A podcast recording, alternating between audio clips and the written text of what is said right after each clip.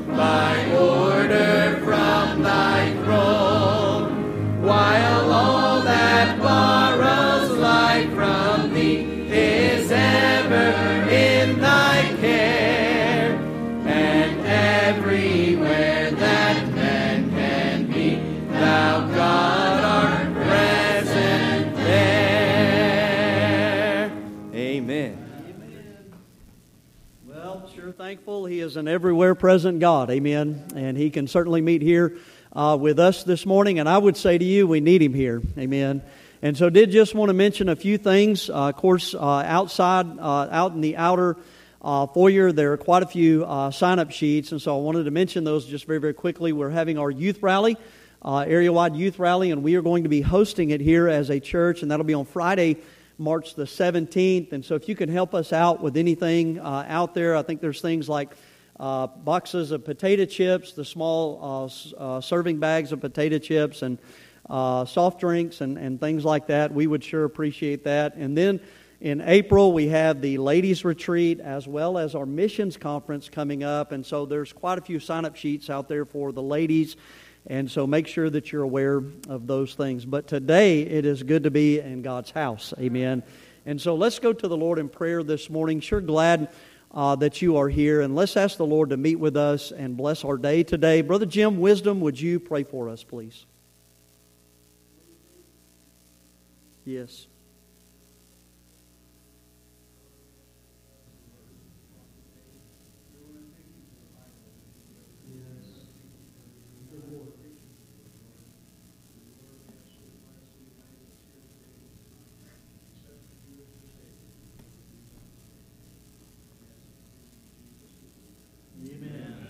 Amen. I'm going to ask you to remain standing, please, and turn to page 323.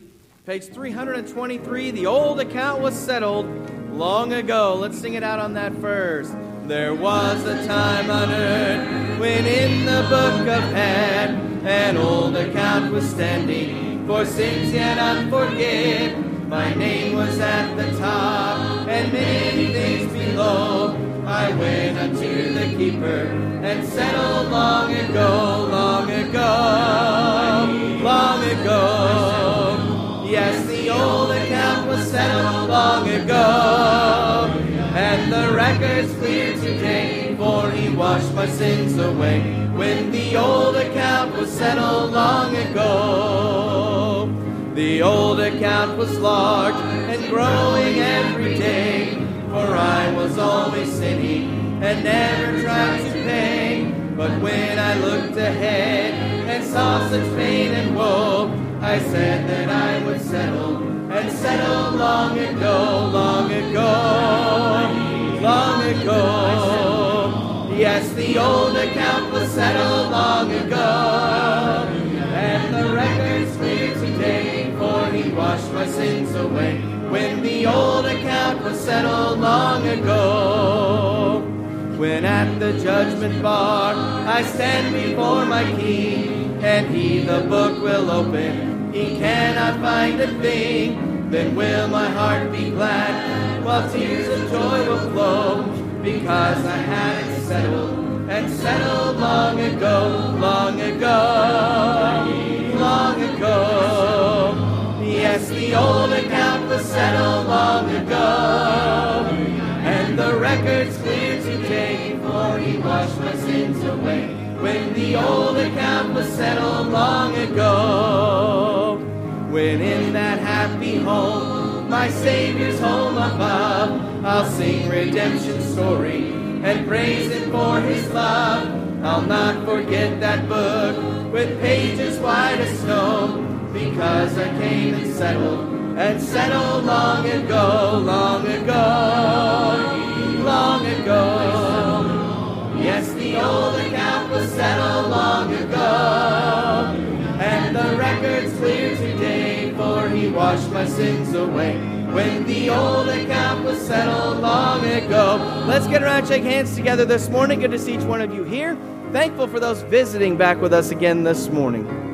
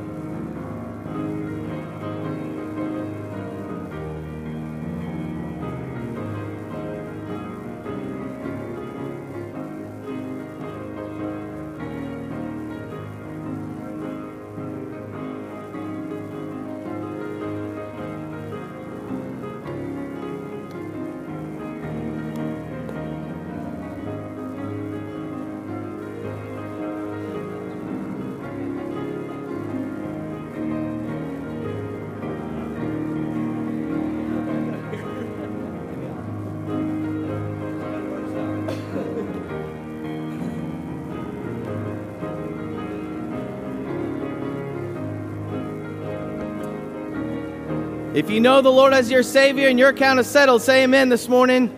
Praise the Lord. We're going to sing it out on that last verse. Oh, sinners, seek the Lord. Oh, sinners, seek the Lord. Repent of all your sin, for thus he has commanded. If you would enter in, and then if you should live a hundred years below, up there you'll not regret it. You settled oh, long ago, long ago long ago. Yes, the old account was settled long ago, and the record's clear today, for he washed my sins away. When the old account was settled long ago.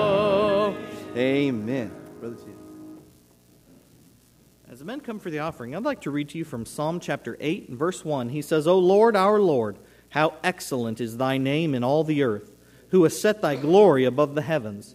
Out of the mouth of babes and sucklings hast thou ordained strength because of thine enemies, that thou mightest still the enemy and the avenger. When I consider thy heavens, the work of thy fingers, the moon and the stars which thou hast ordained, what is man that thou art mindful of him, and the Son of Man that thou visitest him? And then down in verse 9 he says, O Lord, our Lord, how excellent is thy name in all the earth. Brother James Wisdom, would you pray for the offering this morning?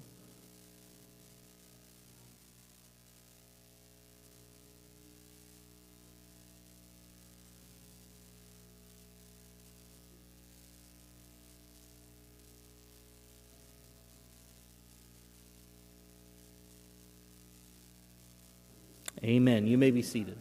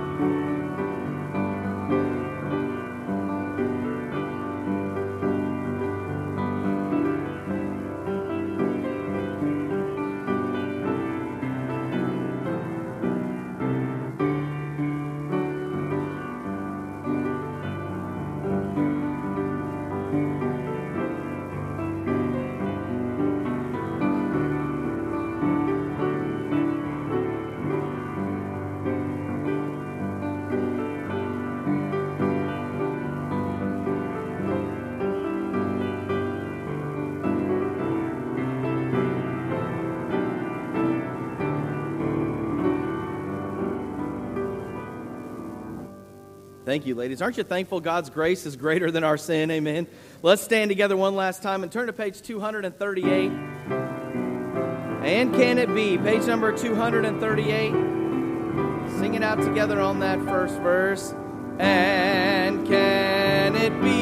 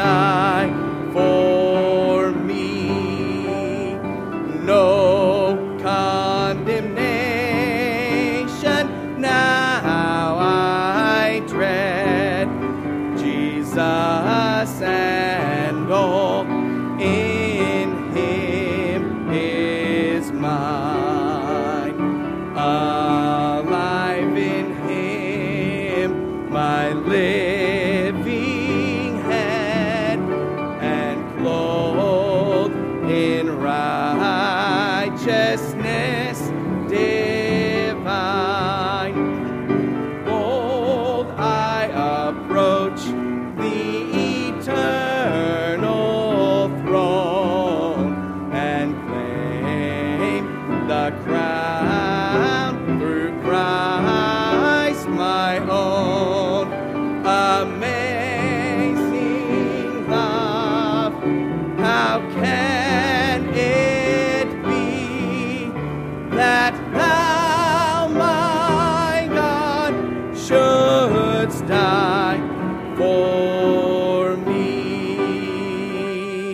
We've got to go sing the last verse again.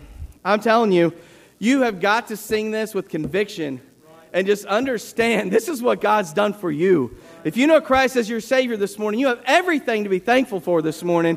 And that last verse says, No condemnation, not some, not a little, none. No condemnation now I dread. Jesus and all in Him is mine. All of it. Alive in Him. So let's not be dead in Him this morning, all right? Let's be alive in Him this morning. Alive in Him, my living head, clothed in righteousness divine that can only come from Him. Amen. It's nothing you and I can do. Bold I approach the eternal throne and claim the crown through Christ, my own. Let's sing it this morning out with determination, with conviction, and let's go a cappella on that chorus this morning, okay? Let's just let the people of God sing on that last verse. No condemnation now I dread. Jesus and all in Him is mine. Alive in Him, my living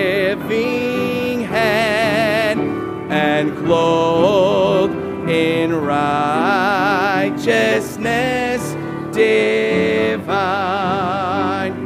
Bold I approach the eternal throne and claim the crown through Christ my own. Sing it out, come on. Amazing love, how can it be that thou, my God, shouldst die for me? If you're thankful for what God's done for you, say amen this morning. Praise the Lord. Great singing. Please be seated this morning. At this time, we'll have a special from the ladies' trio.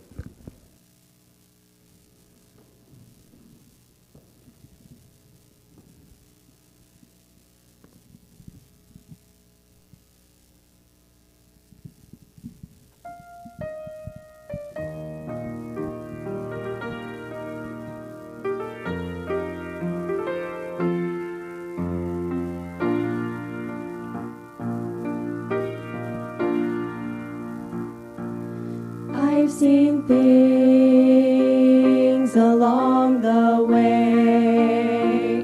I've seen some trouble in my short days. But through it all, I have no fear. I have a friend who's always near. Fall, if the oceans were to dry, if the mountains were to crumble, I wouldn't bat an eye, cause I stand upon the rock. He's the rock of all the ages, no matter what may come. The storm around me rages, I stand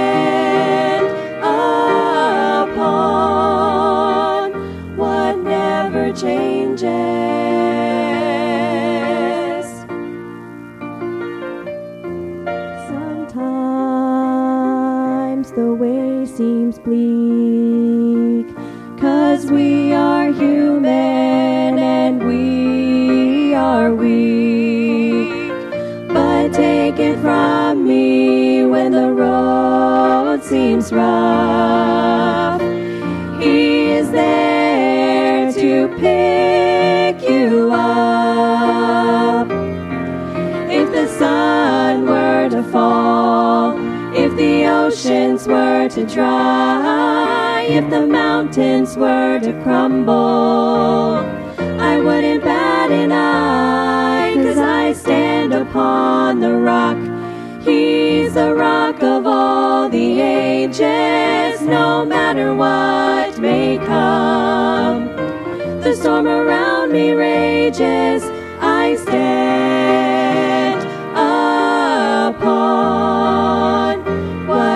never changes. If the sun were to fall, if the oceans were to dry, if the mountains were to crumble, I wouldn't bat an eye, 'cause I stand upon the rock. He's the rock of all the ages, no matter what may comes. Storm around me rages, I stand upon what never changes, what never changes.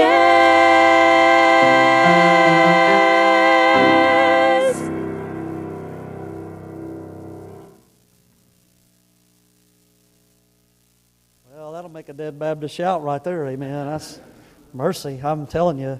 I appreciate Brother Eric getting y'all wound up on that uh, on that uh, last song. I was start I started to think I should walk up there and welcome about half of you to the service because y'all just now got here, amen. It's y'all were here in body, just weren't in spirit, amen. And and uh, what a blessing, boy! Just uh, what a blessing. I was uh, I was actually in my office this morning and and uh, just kind of going through the last uh, part of the message for this morning, and, and they were practicing downstairs uh, in the Sunday school room underneath my office, and it was coming up through the air vent, and I was like, "Son, it's going to be good."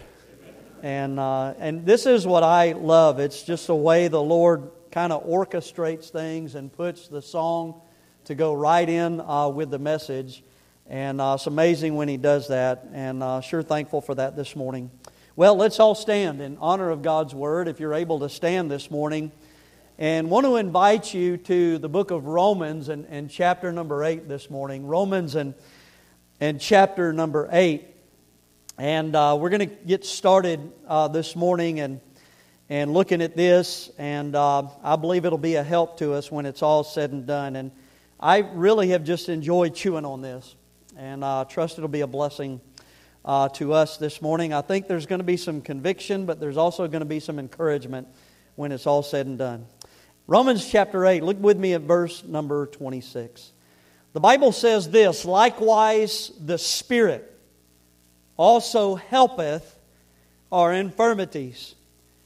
For we know not what we should pray for as we ought. And that's true if you're a child of God, if you're honest with yourself. That's true. And notice it says this, but the Spirit itself maketh intercession for us with groanings which cannot be uttered. And he, and he that searcheth the hearts knoweth what is the mind of the Spirit, because he maketh intercession for the saints according to the will of God. And certainly verses 28 and 29 are precious to you and me. He says, And we know that all things work together for good to them that love God, to them who are called according to who are the called according to his purpose, for whom he did foreknow, he also did predestinate to be conformed to the image of his son, that he might that he might be the firstborn among many brethren. Moreover, whom he did predestinate, them he also called, and whom he called, them he also justified, and whom he justified, them he also glorified. And if that promise be true for them, that it be true for us. Well, how do you know that? Because look at verse 31. What shall we say then to these things? If God be for us, who can be against us? And we'll see that there at the very end and look at that some next week. But this is what we're going to look at this morning. Father, would you bless the preaching now? In Jesus' name, amen. You may be seated this morning. Sure appreciate you standing in honor of God's Word. If you were here last week, I, I realize not everybody is, but really, uh, I do want to call your attention to really, if I could say it like this, one of the great benefits of the Spirit of God. And we know this that according to back there in verse number, uh, verse number 15, we, we know this that He is the Spirit of adoption, whereby we cry, Abba, Father. In other words, it's the Spirit that, that convicts us, and it's the Spirit that draws us in our need to be saved. It's, it's the Spirit that convinces us of the truth of Jesus Christ. And it's ultimately the Spirit of God that converts us into the family of God when we respond to the convincing and the conviction and we put our faith and trust in Jesus Christ for our salvation. He converts us and makes us a child of God. And that's really, that is in essence the new birth of the gospel of uh, of Jesus Christ. But now, now you and I, we get into another paragraph, if you will, uh, of again what I would say is another benefit of the Spirit of God. And here's the other benefit He helps us with our infirmities. He intercedes for us in those times in, in prayer. He gives us an understanding of, of, of, of the truth that, that it is God that is ultimately working in your life and in mine to conform us into the image of Jesus Christ. It, he provides for us what I would call this God's grace in times of difficulty. God's grace in times uh, of difficulty. Let's and, and let's also be reminded here, okay, that these things are given to show us why it's it's so important for you and I who are the children of God to be a people that are submitted to Him and submitted to His Word and ultimately walking in the Spirit of God in our life. Because here's what I know about infirmities or trials or difficulties or, or whatever name that you want to give them. It is not a matter of if, but a matter of when. In other words, it's, it's, it's not if they are going to come because they are going to come. They are going to come in your life and in mine. And, and the idea here is this is that if we want to be faithful and we want to come out in victory on the other side of our valleys in life, then in the midst of them, that's not a time to develop a prayer life. That's the time to exercise the one you already have. Because you've been walking with God in His Spirit. God's grace is available, isn't it? But far too often, people in our day and time are walking away from it in times of difficulty because they never partook of it before the difficulty took place. And that's really the lesson behind this passage. When I, when I was a kid, my aunt and uncle uh, moved to Highlands, North Carolina.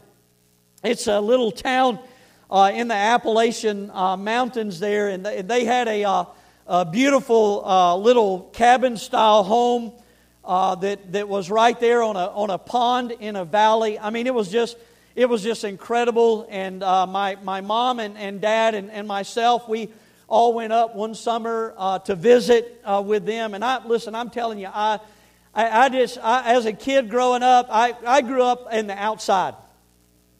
And, you know, you, you, you left the house in the morning time and you came back at dark.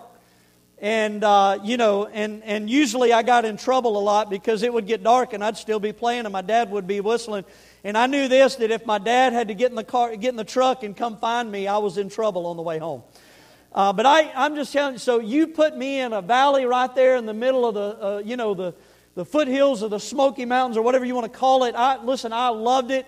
You, we were we spent our days, you know, skipping rocks and swimming in the pond with, with your cousins, and and uh, you know we went. I remember we went to a, a creek that that flowed down, and and man, all kinds of waterfalls and things like that. Man, we got out there as kids and slid down the waterfalls. You didn't need an inner tube; you just dive off in it, man, and go and uh, hiking up in the mountains. And I mean, I just had a blast. I loved it, and so my parents they allowed me to stay up there with my aunt and uncle and my cousins for, uh, I think it was like a week or two after that. I, I can't remember how long it was, but as I was just a little guy, one day my cousins and some of the neighborhood kids, they're messing around up in the mountains near, near their home. And so we were all up there in the woods, and, and uh, they had this tree that kind of came off. I mean, it was almost like a little embankment on the side of the mountain there, and they had this tree that, I mean, almost like if you could envision it where the pulpit is right here, and this tree that kind of grew up and went up. And so, you know, they kind of had a little fort and stuff because you got to have a fort. Amen. That's, that'll help you right there. Amen. Some of you kids are like, Fort, what's that? Son, you have, you have not lived. Amen. And I, we had, and so we'd climb up in that tree and climb down, and they had, and so we're all, you know, having a blast and hanging out. Well, there was this vine that was hanging down from the tree. You see where this is going, right? Because boys are going to be boys.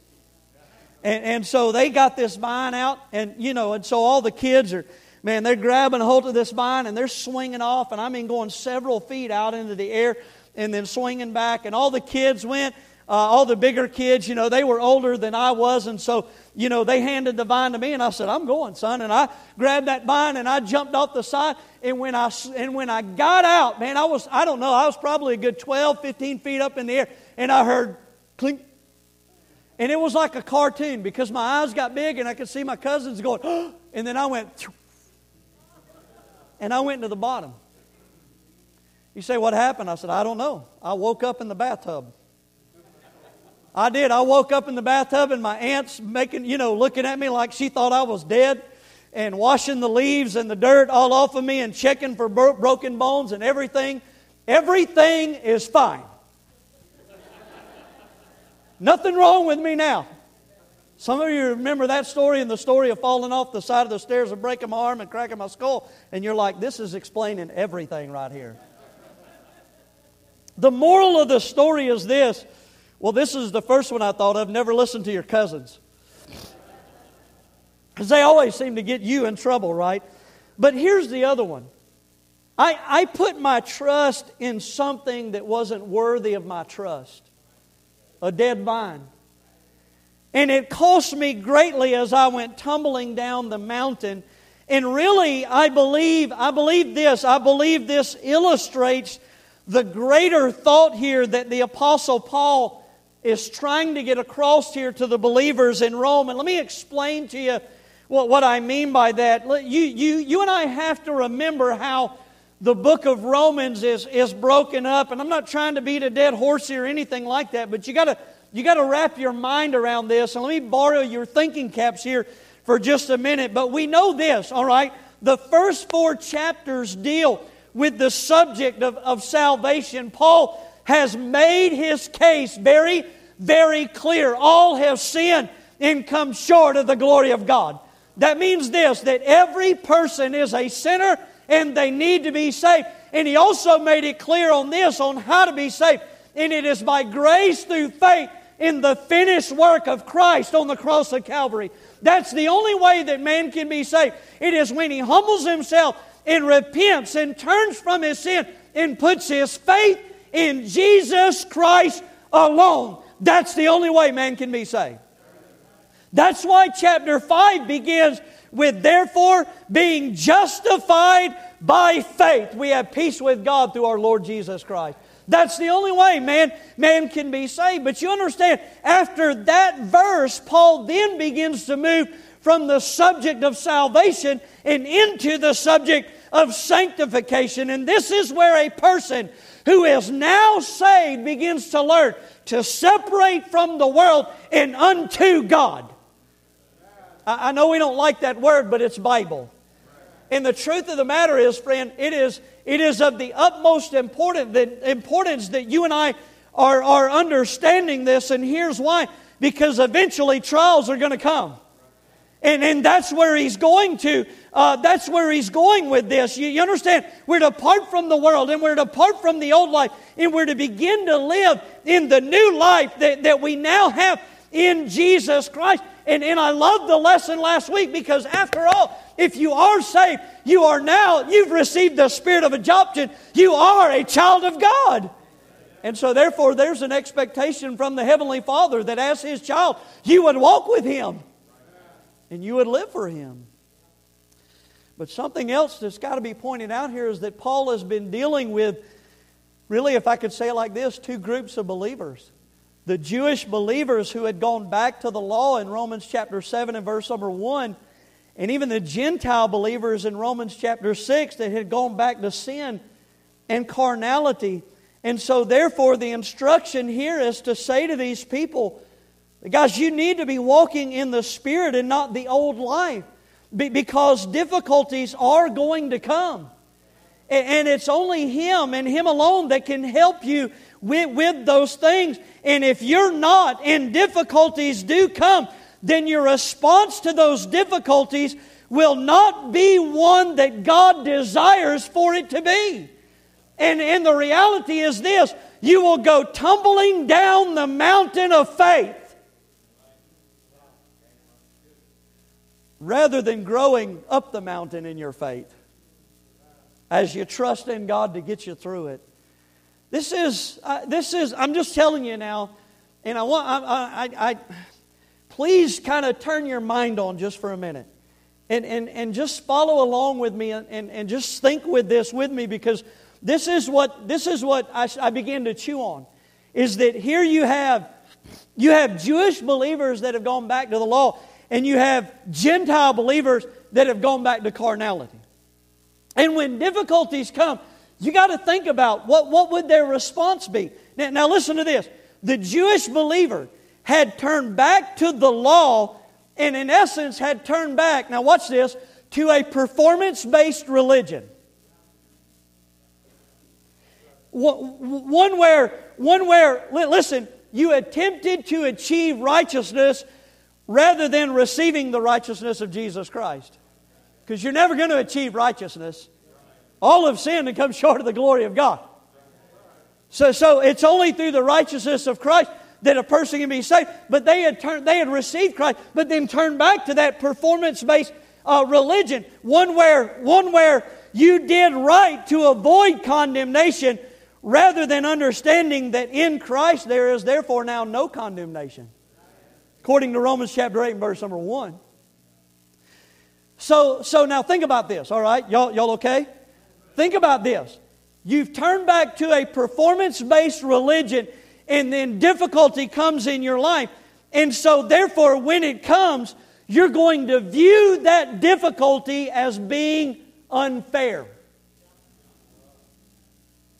Wait a minute.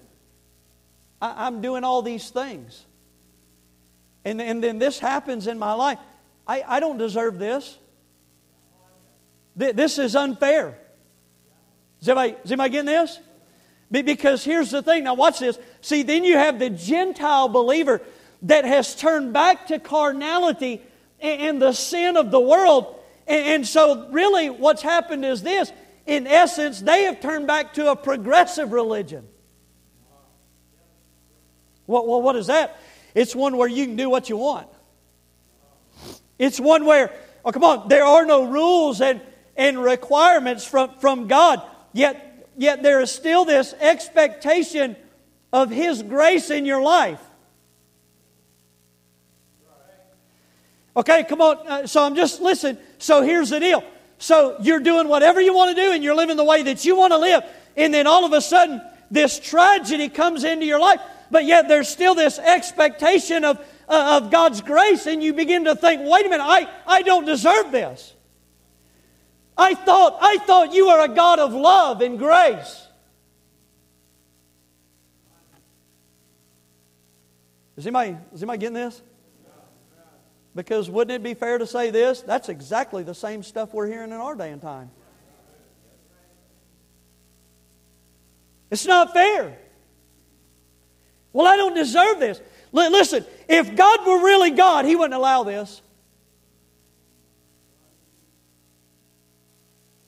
And the reason people respond these ways is because they either have a performance based religion or they have a progressive religion rather than a biblical one. Because here, listen, and please understand this. Listen, there, there's, a, there's a scriptural balance here. Because, on one hand, please get this, there is an expectation that as children of God, we would obey God. Come on, there, there's, you understand, there, there's an expectation, and I'm just telling you, you can get in the Bible, and there are, no, no, no, I know we're in the New Testament and we're in the age of grace, but you need to understand this. There are still some things that God requires of His people. But you also have to understand this I don't do those things to become a child of God, I do those things because I am a child of God. But at the same time, I can't just not do those things and yet still expect the grace of God in my life because Paul's already dealt with that in chapter 5 and chapter 6 because the wages of sin is not more grace, friend. The wages of sin is death. And so what I'm saying to you is this is that oftentimes people respond in a wrong way to the difficulties in their life. And the reason is because they are either in a performance based religion or they are in a progressive religion in their own life and mind. And your walk with God, friend, before the difficulty happens is going to determine your response when it happens. You don't believe me? Ask Job. Listen to this. And I don't have time to go back to the book of Job, but I would say to you that on a difficulty level, none of us have been where Job is at. Well, you know, preacher, it's just been like Job. Not really. Not really you know, well, the plumbing messed up. It's been like Job. Not really. The air conditioner went out. It's been like Job. Not really. Bless our hearts. I love, I love, I love listening to brother and sister Carr come in this morning, coming from Papua New Guinea, and going, "We are spoiled," because we are. We are. I'm just telling you, none of it. But here's, listen. Here, here was Job. Now watch this. This is what the Bible says about Job. He was a man that feared God and eschewed evil. Come on, he walked with God. Is anybody getting this? And when all of this tragedy on a level that you and I can't even fathom came into his life, and I'm talking about losing everything he had, losing his family, his kids, everything. Friend, this, this was the response of Job in Job chapter 1 in verses 20 and 22. Said, Then Job arose and rent his mantle and shaved his head and fell down upon the ground and worshiped and said, Naked came I out of my mother's womb, and naked shall I return hither. The Lord gave, and the Lord hath taken away. Blessed be the name of the Lord. And all this Job sinned not or charge God foolishly. And then when Satan, then when Satan attacked us, health, and Job's wife showed up, she was a blessing. Mercy. Why don't you curse God and die, old man? Why don't you get off my lawn, woman?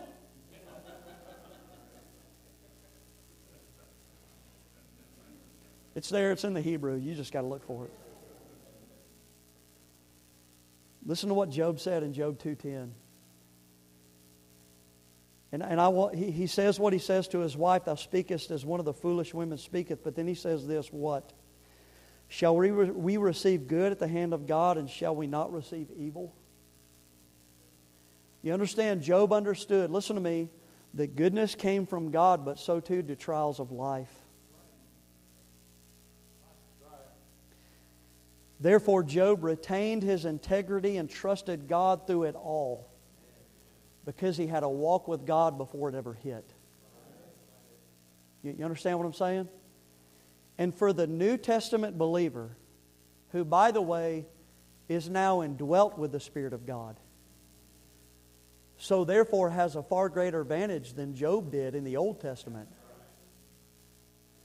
What Paul is trying to explain to these believers is this is that it's imperative that you learn to be sanctified in your life, that you learn apart from this world, and you learn to walk with God, and you learn to be filled with the Spirit of God and trusting in the Spirit of God. Well, why, Paul? Because one day trials are going to come, one day difficulties are going to come. And when they do, these are the things that He can do for you to help you get through them. And it's something that nothing else in this world can do. Here's what he says. Look at verse 26 and 27. I believe what he's saying here, and I like this, I believe what he's saying here is this. Well, with the Spirit, we have a comforter. Come on, that's what that's that's the name Jesus gave him in the Gospels. In the Gospel of John. He says, likewise, the Spirit also helpeth our infirmities. For we know not what we should pray for as we ought, but the Spirit itself maketh intercession for us with groanings which cannot be uttered. And, and he's, he that searcheth the hearts knoweth what is the mind of the Spirit, because he maketh intercession for the saints according to the, the will of God. So, beginning in verse number 26, you see this word likewise. All right? Now, on one hand, I, I believe you, you could apply this to this being another benefit of the Spirit. Like we have the Spirit of adoption, well, now we have the Spirit that, that comforts us. But I also believe this that it particularly applies to the groanings in the previous verses. Uh, all right? Because it even mentions groanings at, at the end of the verse which cannot be uttered. If you go back up to verse number 22, it says this For we know that the whole creation groaneth and travaileth in pain together until now. And that's true, isn't it? Come on, you think about the things that are going on, and I'm just talking about just in creation and all. Well, preacher, you know that's climate change. No, that's not climate change. That's the creation groaning for the Creator. Friend, I'm just telling you that that's what's going on. Be in fact, look at verse number 23 because he says this same groaning is in us.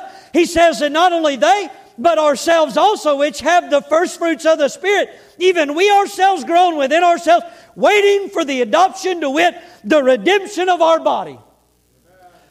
Oh, come on, friend, we're groaning. No, no, no, no. And I'm not talking about the aches and pains of the body. I'm talking about spiritual groanings. I'm talking about the groanings that, man, one day the battle's going to be over. One day the, there's going to be no more faults and failures. There's not going to be any more sin to deal with. The Savior's going to come. We're going to rule and reign with Him. Even so, come quickly, Lord Jesus.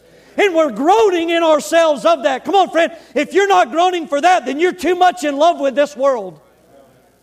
But when you're not, friend, and you're separating, and there's that war from, from chapter 7 of that which I don't want to do, I do, and that which I know I'm supposed to do, I don't do. There's that battle, there's sin, there's wickedness, there's, uh, there's all kinds of craziness going on, and I'm ready for this to be over with and to be with my Savior.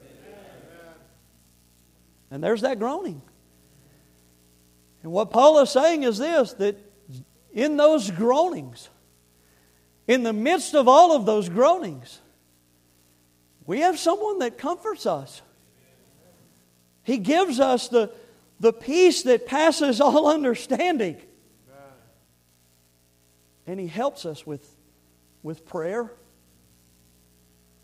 and communication with our Heavenly Father so that we can get through those times of groanings and keep going and serving and being faithful to Him.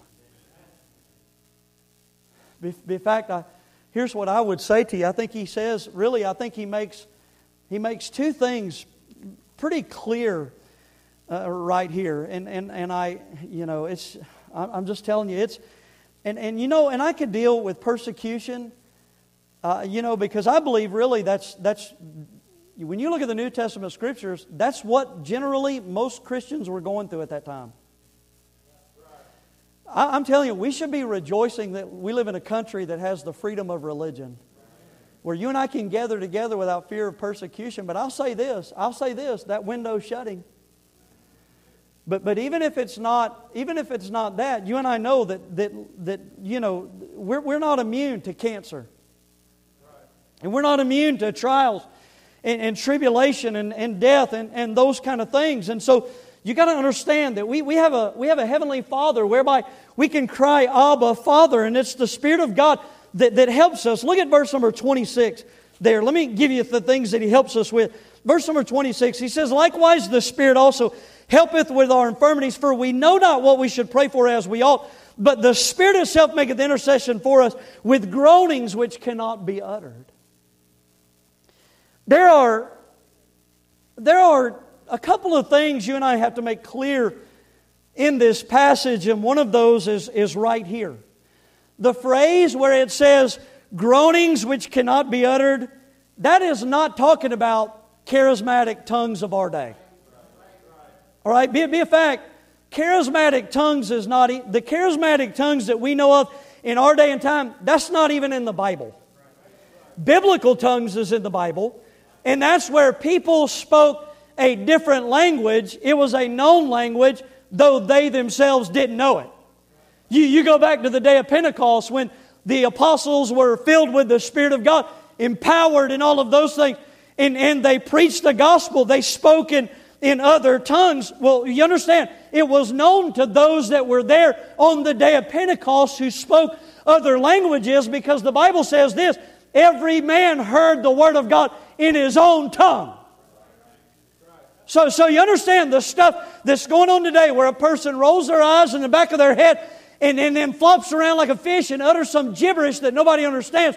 That's, that's not of God. That's not, that is not of the Spirit of God. Uh, That is not what that's talking about here. Listen, God is not the author of confusion, God is a God of order. And here's something else God's not the author of confusion, God's the author of comfort for His people. The groanings which cannot be uttered. It's talking about those times where a child of God is so broken and so hurting that they don't have the words to say to God in prayer. And sometimes all we can do is cry and just simply be before the presence of God. I, I, I love this, and I just, I just want to point this out here as a, kind of a, almost a side note, but it's so encouraging to say this. You and I know this. We have access to the Father, as already pointed out. But look down in verse number 34. He says, Who is, the, who is he that condemneth? Is, is it Christ that died, yea, rather that is risen again, who is even at the right hand of God, who also maketh, and what's that word right there? Intercession for us. So here's, here's the idea you've got God the Father that we can go to. We've got our advocate, Jesus Christ the righteous, who is seated at his right hand, who intercedes on our behalf. And now Paul's saying, listen, you've got the spirit of adoption within you and me if you're saved. And, and there are going to be times where there is groanings which cannot be uttered. You can't even put it into words. But it's the Spirit. It's the Spirit that intercedes and helps in those times. If you, listen, if you've been saved for any amount of time and gone through a difficulty, then it's most likely you know exactly what I'm talking about.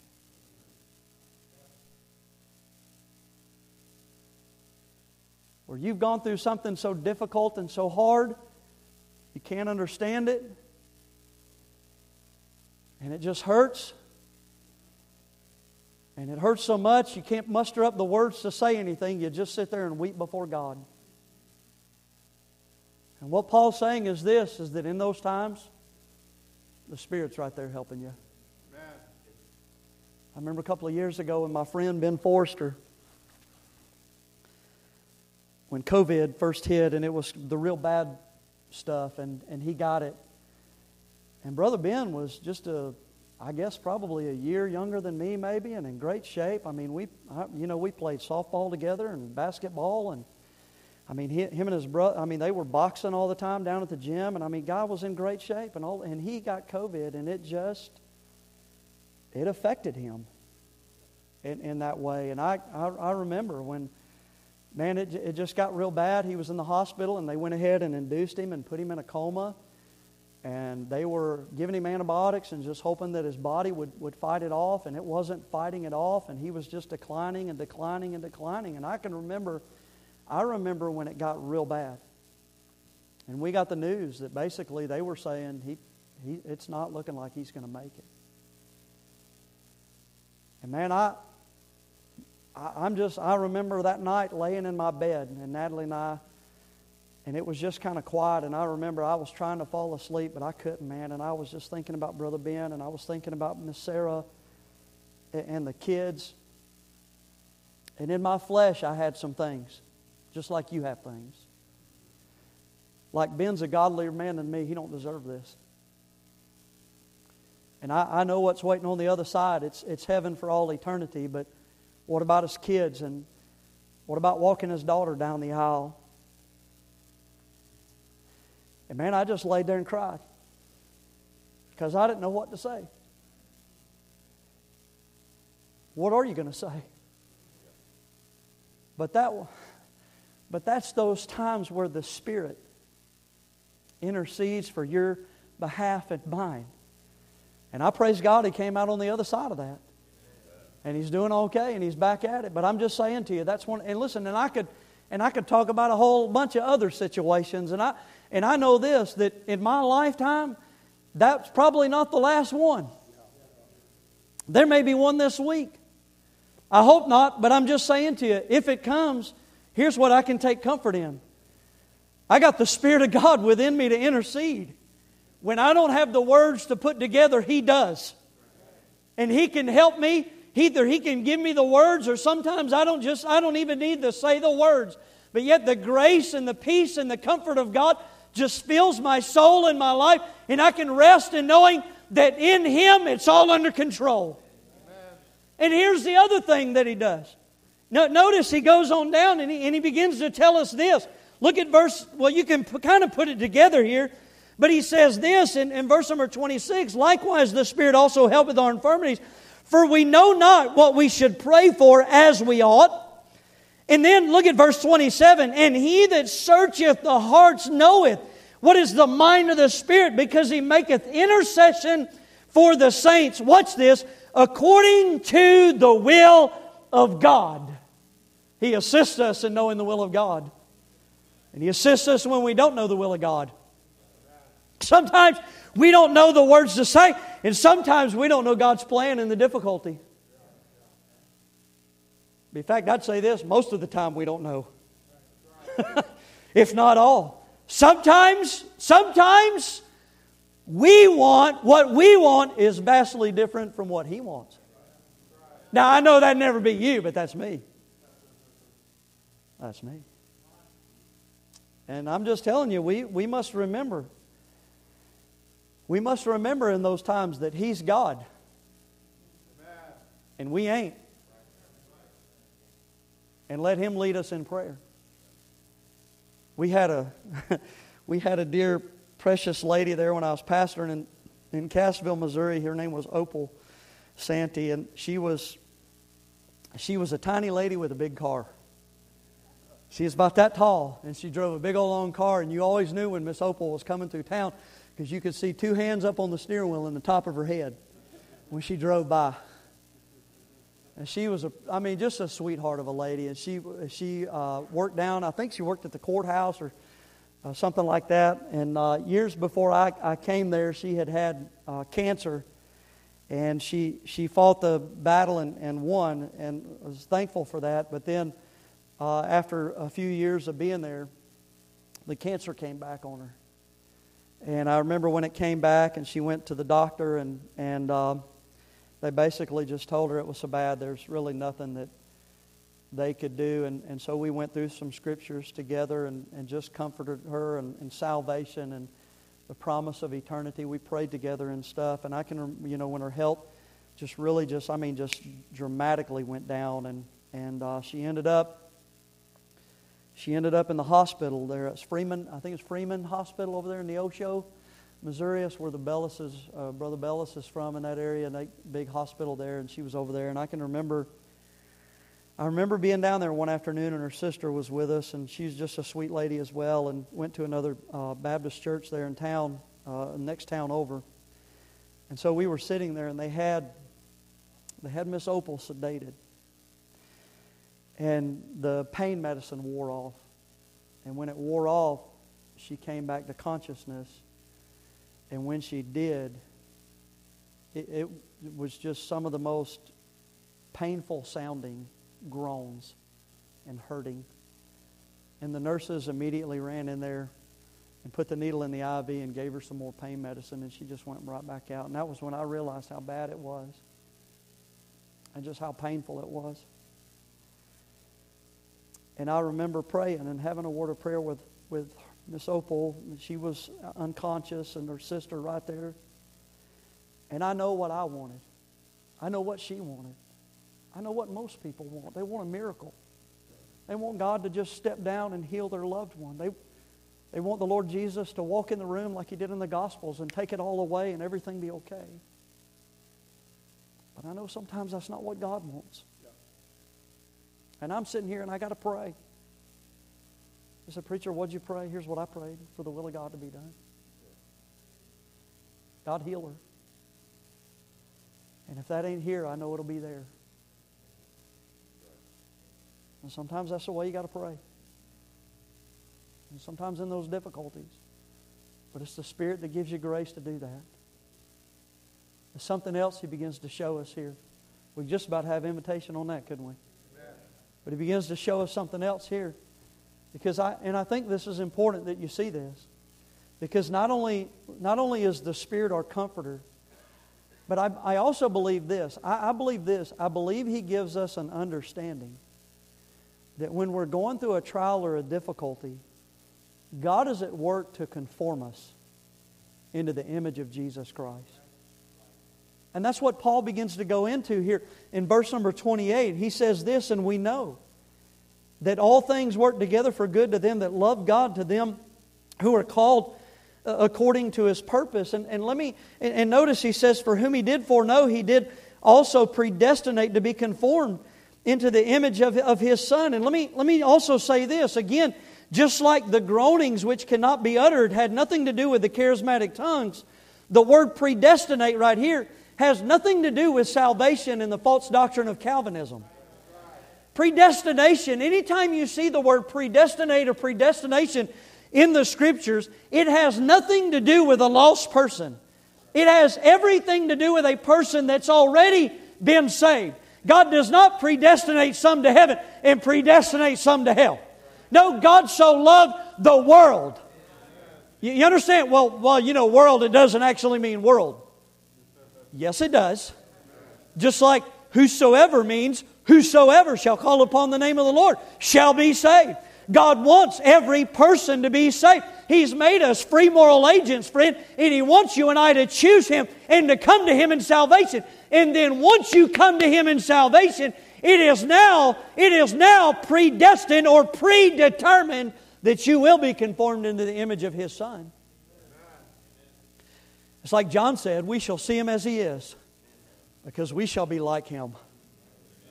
You know why? Because that's according to the Word of God. But here's the thing now, watch this. That's, that's positional sanctification, where you've already been separated as a child of God, and one day you're going to be here.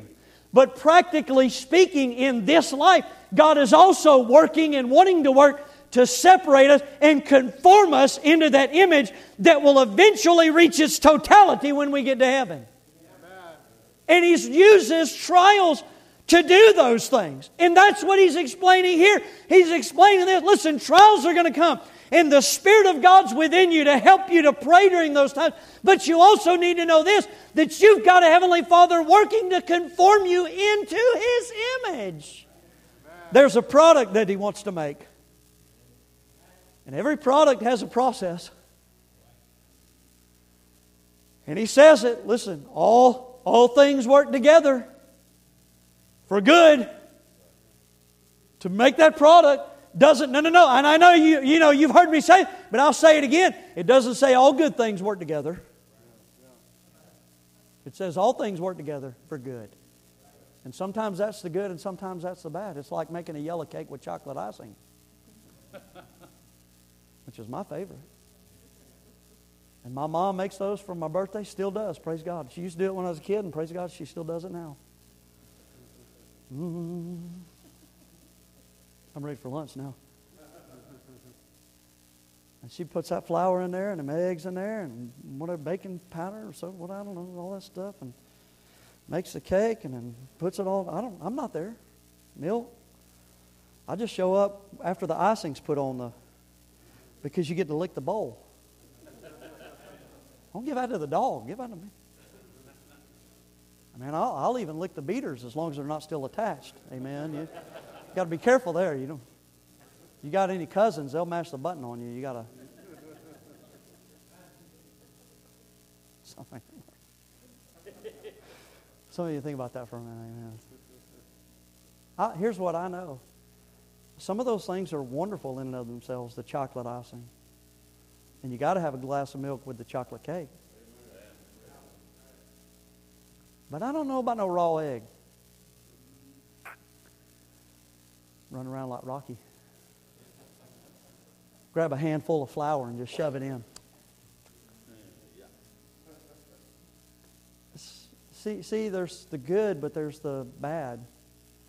But when you put them together, it sure makes a wonderful product, doesn't it? That's what Paul's saying. He's saying, yes, see, see, it's not just about the mountaintops. I know we all want them. I know we all want the mountaintops and nobody wants the valleys. But that's not reality. And, and I want and I, I want to just give you some things that I, I wrote down uh, uh, about this. It takes the good and bad ingredients to make the final product. In some way, that's the Christian life is. Way the Christian life is.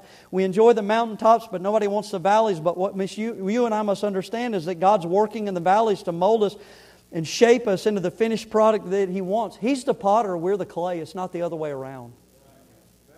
It's not the other way around. And in the end, God desires that we would be like Jesus Christ. And I want you to think about this, and I want you to think about our Savior. Jesus Christ was humble. Wouldn't you agree with that? Jesus Christ was compassionate. Wouldn't you agree with that? Jesus Christ was caring and sympathetic. Wouldn't you agree with that? But I also think this that if we were honest with ourselves, then we would acknowledge that you don't build and develop any of those characteristics with a life only filled with mountaintops.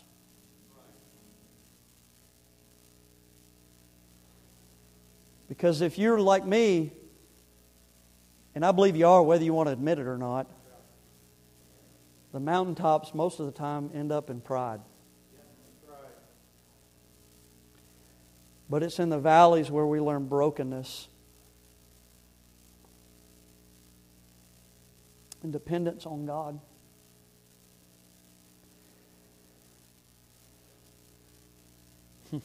it's amazing. There's so much to say through these things. But let me give you the last thing because it's, it's not just a product that's being produced, but there's always a purpose here. Look at verse number 29. It ends in that verse, and it, and it says this, or rather, verse number 28, excuse me, it says, it says, And we know that all things work together for good to them that love God, to them who are the called according to his purpose. And then here's the purpose. For whom he did foreknow, he also did predestinate to be conformed to the image of his Son, that he might be, listen to this, the firstborn among many brethren. Please, please understand this. I, I really believe this. I, I believe that, that we fail as children of God. I'm talking about me we fail to realize the impact that we could have during a trial. Not just on our own faith, but on those around us. You, you, understand that the reality is this a faithful testimony in times of difficulty. Listen, valleys, I, I'm just telling you, they not only shape our, our character, but they shape those that watch us. And they have a far they, they have a they have a profound impact, far more than any mountaintop could ever do. I uh,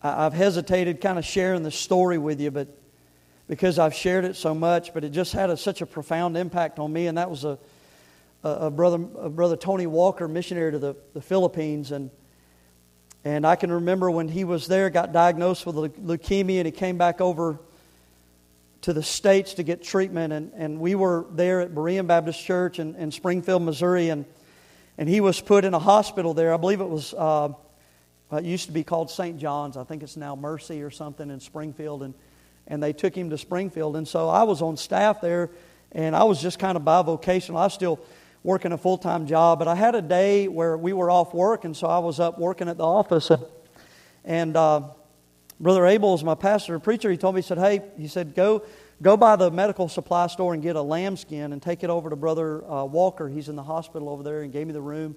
And a lambskin is what they put underneath a patient when they've been in the bed for a long time to help with bed sores and, and stuff like that. So I got that lambskin and I went over there and I, you know, I was still green and wet behind the ears, whatever you want to call it, and I didn't know. I, really I didn't know what it was going to be like. I just kept thinking to myself, man, if I was on the field over there and I got this and I'm it's you know and I'm going through chemo, you, you know, I would be miserable. I, my mom had breast cancer and I, I watched her go through those things and how sick it makes you and miserable. And so I'm expecting all of that when I walk in the door and I open the door, I knock on the door and I come in and brother brother Walker's laying there and he's surrounded, he's got He's got gospel music playing in the background. He's got all these preaching CDs and stuff, and he's got this big smile on his face. He goes, Well, hey, brother, come on in. And I'm like, Hey. I, Pastor Abel set me down after that. He goes, Brother, you can't go in like that. You freaked them people out. They didn't know what to do. I was like, I, I was, thought I was going to be the one that freaked out. They, I freaked them out, I guess. I don't know. But, anyways, I was just totally shocked. I mean, here was a guy, I mean, you could just see the joy of the Lord just pouring out from this guy. And it just just took me back. I was just like, wow. And he went up to St. Louis and got some, they were going to do some kind of spinal things and try this different testing and stuff like this. I can't remember what all it was, but, anyways, he had a nurse that was assigned to him while he was up there. And he witnessed to her, and she didn't, she didn't call on the Lord. But he just kept talking about the things of God to her and things like that, and he came back to Springfield after that. About three or four days after getting back, the nurse called him that was a nurse up in St. Louis, and, and she said, Brother Walker, she said, I, I don't know what you got, but I want it. And he led her to Christ right there over the phone. I know I've, I've told that story a bunch of times. I don't mean to bore you with the same old story. You only got so many. But this is what I thought of. I'd venture to say that the outcome would have been vastly different if he was going through the valley thinking, this ain't fair. I don't deserve this. I thought you were God. You wouldn't allow this. Is anybody getting this? Well, Brother Walker walked with God before the valley, and when the valley hit, he just kept walking with God. And it was the Spirit that comforted him. And he knew God's using this for something.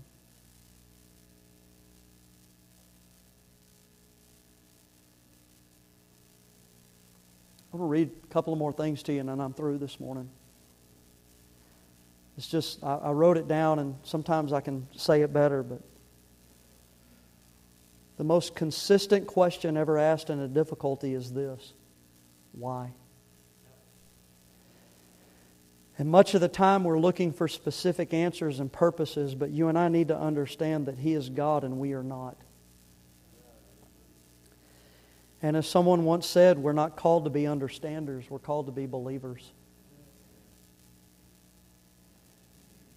And you may not ever get the answer as to why, or at least the answer that you were looking for. And I'll tell you this neither did Job. But you can know that one of his greatest purposes in our difficulties is to have an impact on the lost by glorifying him throughout all our tribulations. I read to you verse number 31 just a moment ago. Look at what it says because to me, 31 and 32 is kind of a bridge between the verses that we're looking at and the verses that we'll look at next week. But I love verse 31 because it says, What shall we say then to these things? If God be for us, who can be against us? Because I believe this is the point that if you're saved, the Holy Ghost of God dwells within you, and you are His child. And He loves you and loves me far more than you and I can even fathom or understand. And the difficulties that we experience in life, they are not meant to push you away and for you to falsely accuse Him. Rather, they're meant to draw you closer to Him so that you depend on Him.